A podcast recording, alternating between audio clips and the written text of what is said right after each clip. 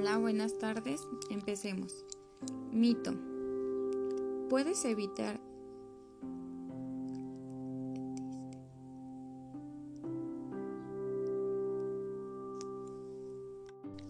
Mito.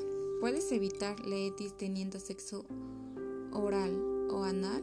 Los virus o las bacterias que ocasionan la etis pueden ingresar al organismo a través de pequeños cortes o desgarros en la boca y en el ano, así como también en los genitales.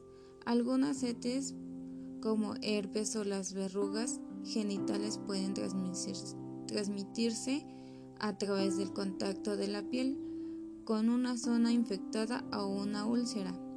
La realidad, si tienes sexo oral, anal, vaginal o solo contacto sexual, puedes tener una etis.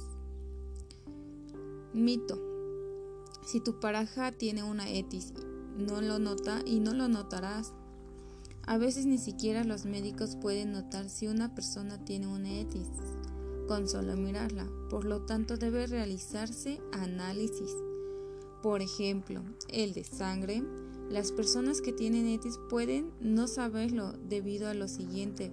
Las etis no no siempre producen síntomas, sin embargo es posible aportar y transmitir el virus sin haber tenido nunca un brote.